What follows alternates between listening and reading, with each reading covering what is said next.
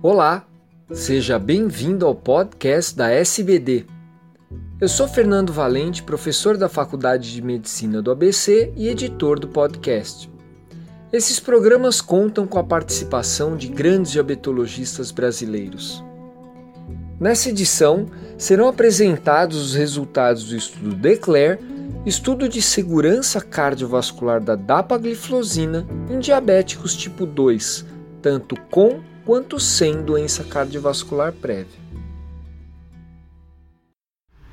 Olá, vamos dando continuidade aos podcasts da Sociedade Brasileira de Diabetes. O meu nome é Carlos Eduardo Barra Curi, endocrinologista e pesquisador da equipe de transplante de células-tronco da USP em Ribeirão Preto. É, o tema do nosso podcast será o estudo DECLARE, um importante estudo com o inibidor da SGLT2, a dapaglifosina, em pessoas com diabetes tipo 2, avaliando o risco cardiovascular e renal desses pacientes. É, o estudo DECLARE foi apresentado e foi publicado em outubro de 2018 e o cenário para a publicação dele foi a grande dúvida que havia quanto aos efeitos benéficos e também os efeitos adversos dos inibidores da SGLT2. É uma classe que se destaca no tratamento do diabetes tipo 2, tanto pela eficácia como é, os resultados benéficos do ponto de vista cardiovascular. o estudo Declare estava sendo muito, está sendo, estava sendo muito aguardado. Então, o Declare é, é um estudo de fase 3B, randomizado, prospectivo, paralelo, duplo cego e placebo controlado.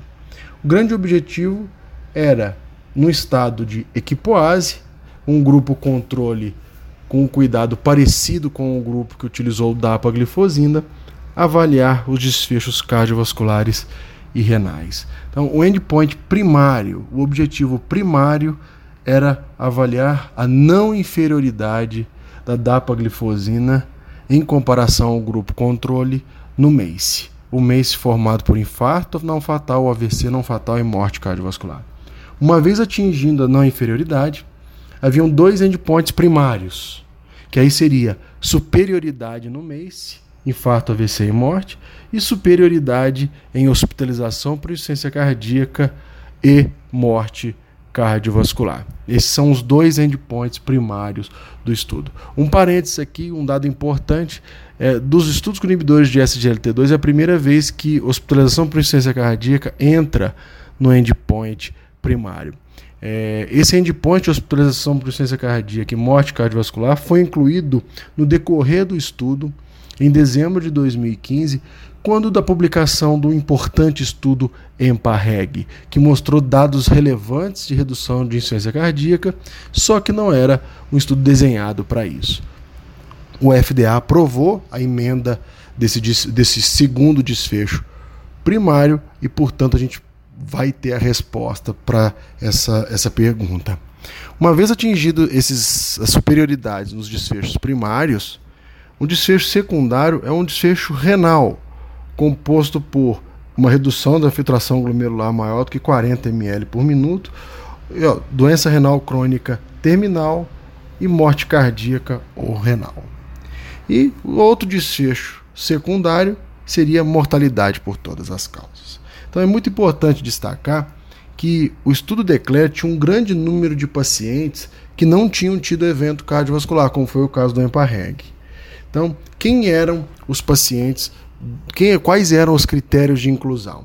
O paciente tinha que ter, em um lado, idade maior do que 40 anos e um, uma, uma doença, um tipo de doença aterosclerótica cardiovascular estabelecida. Podia ser doença cardíaca isquêmica, doença cerebrovascular ou doença arterial periférica.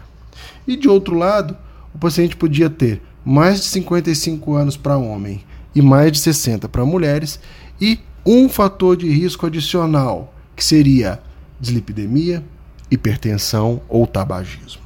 Então, esse, o estudo declara tem dois grupos, é formado por uma população que tem ou teve evento cardiovascular ou tinha diabetes e apenas um fator de risco. Eram excluídos do estudo Declare, isso é muito importante. Pessoas com taxa de filtração glomerular abaixo de 60, pessoas que estivessem usando algum inibidor de SGLT2 ou usando glitazona, pessoas com TGO e TGP maior que três vezes o limite superior da normalidade, infecção do trato urinário de repetição, que tivessem hematúria sem causa aparente e história de câncer de bexiga. Esses eram os principais critérios de exclusão é, do estudo Declare. E, no momento que se iniciou a inclusão dos pacientes, viu-se que no estudo Declare 60% dos pacientes não tinham tido um evento cardiovascular prévio, não tinham tido doença aterosclerótica estabelecida. Então, é, é, uma, é uma diferença em relação ao Canvas e ao EMPA-REG, que tinha a maior parte dos pacientes com alguma doença cardiovascular estabelecida. Então, é, foram incluídos no estudo Declare 17.160 pacientes. É o maior, talvez um dos maiores números em estudos de desfecho cardiovascular em diabetologia. Quem eram os pacientes, afinal, incluídos no estudo? 62% formado por homens, numa idade média de 63 anos e um IMC de 32. A hemoglobina glicada média dos pacientes era de 8,3. É, a taxa de filtração glomerular dos pacientes em 86 ml por minuto. É uma ótima taxa de filtração glomerular. Quando a gente olha os medicamentos utilizados pelos pacientes é, no baseline, é, 78% dos pacientes utilizavam metformina, 40% insulina e 41% sulfonilureias, 16% inibidor de PP4. Então notem que boa parte dos pacientes já estavam usando duas ou três medicações no baseline para diabetes. E 80% desses pacientes, como já usavam estatina no, no baseline e a terapia antihipertensiva presente na quase totalidade dos pacientes, sendo os principais utilizados inibidor de UBRA ou IECA ou beta-block. Então, nesse cenário de pacientes com uma idade de aproximadamente 63 anos, glicada de 8.3, IMC de 32, é, filtração glomerular em torno de 86 ml por minuto. Esse era o perfil dos pacientes do estudo Declare. 60% sem doença cardiovascular, 40% com doença cardiovascular. E qual foi o resultado? O endpoint primário do estudo. No, no endpoint, num dos endpoints, que era morte cardiovascular e hospitalização por insuficiência cardíaca, redução de 17% com significância estatística. Então, é a primeira vez que a hospitalização por insuficiência cardíaca é, entra no endpoint composto primário do estudo com inibidor de SGLT2. Já o MACE, morte cardiovascular, infarto e AVC não fatal, teve redução de 7%, porém sem significância estatística.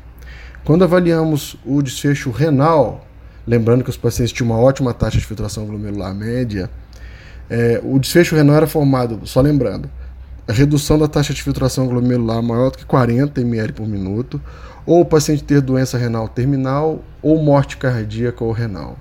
Esse endpoint teve redução de 24%, só lembrando que o segmento médio do estudo declara aproximadamente 4 anos e meio uma população de 17, mais de 17 mil pacientes incluído. E com relação à mortalidade por todas as causas, houve redução de 7%, porém sem significância estatística.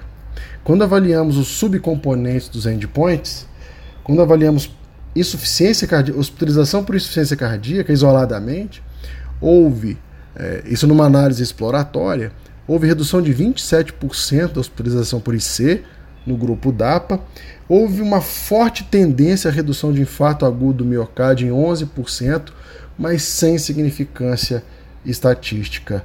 É, não houve é, mudança no risco de AVC isquêmico, não houve aumento nem redução, e nem morte de causa cardiovascular, muito menos morte de causa não cardiovascular. E um outro endpoint exploratório, que seria redução da taxa de filtração glomerular, maior do que 40 e doença renal terminal e morte renal, redução de 47%. Então, os dados de desfecho renal são fantásticos, juntamente com os dados de insuficiência cardíaca. Quando nós avaliamos, tentamos avaliar, os autores tentaram avaliar se havia diferença entre os grupos que tiveram um evento cardiovascular prévio e não teve evento cardiovascular prévio, é, não houve diferença é, importante dentre esses grupos quando se fala de endpoint de morte cardiovascular e hospitalização por IC, muito menos o MACE, composto por infarto, AVC e morte cardiovascular. E quais foram os efeitos adversos é, desse clinical trial? Bom, o uso de dapaglifosina se associou ao menor risco de hipoglicemia é, 32% menos risco de hipoglicemia. É, se associou a um aumento numérico e estatístico de cetoacidose diabética, mas um número realmente muito pequeno. Teve 27 casos no grupo DAPA e 12 no grupo placebo, que dá 0,3% contra 0,1%. Foram 27 casos contra 12 num, numa amostra de 8.500 pacientes em cada grupo não houve aumento de amputações, de fratura óssea e muito menos é, sintomas de depressão de volume. É, o uso de DAPA promoveu redução na ocorrência de é, insuficiência renal aguda, uma redução de 31%, e, como era de se esperar, houve um aumento de número de casos de infecção genital, 0,9% no grupo DAPA contra 0,1% no grupo controle. Só lembrando que foram 76 casos no grupo DAPA em 8.500 pacientes. Então, apesar de estatisticamente significante, é, numericamente a gente percebeu que foi um número muito pequeno. Não houve, no estudo Declare, aumento do número de infecções urinárias naqueles que utilizavam dapaglifosina.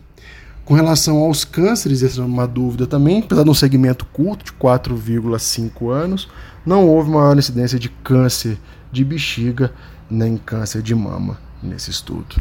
Então, nesse grande estudo com mais de 17 mil pacientes, que é o estudo Declare, seguidos por 4 anos e meio, no estudo prospectivo randomizado controlado, dapaglifosina promoveu redução de hospitalização por IC e morte cardiovascular. A dapaglifosina foi não inferior ao placebo em relação ao MACE, formado por infarto, AVC e morte. Teve resultados importantes na redução de desfechos renais, numa população com uma taxa de filtração glomerular muito boa. E o risco de efeitos adversos foi muito pequeno, mais expressivo foi infecção genital, na ordem de 0,9%. Então, esse foi o estudo Declare. Eu espero em breve estar de volta com vocês num novo podcast para a Sociedade Brasileira de Diabetes. Um grande abraço e até a próxima.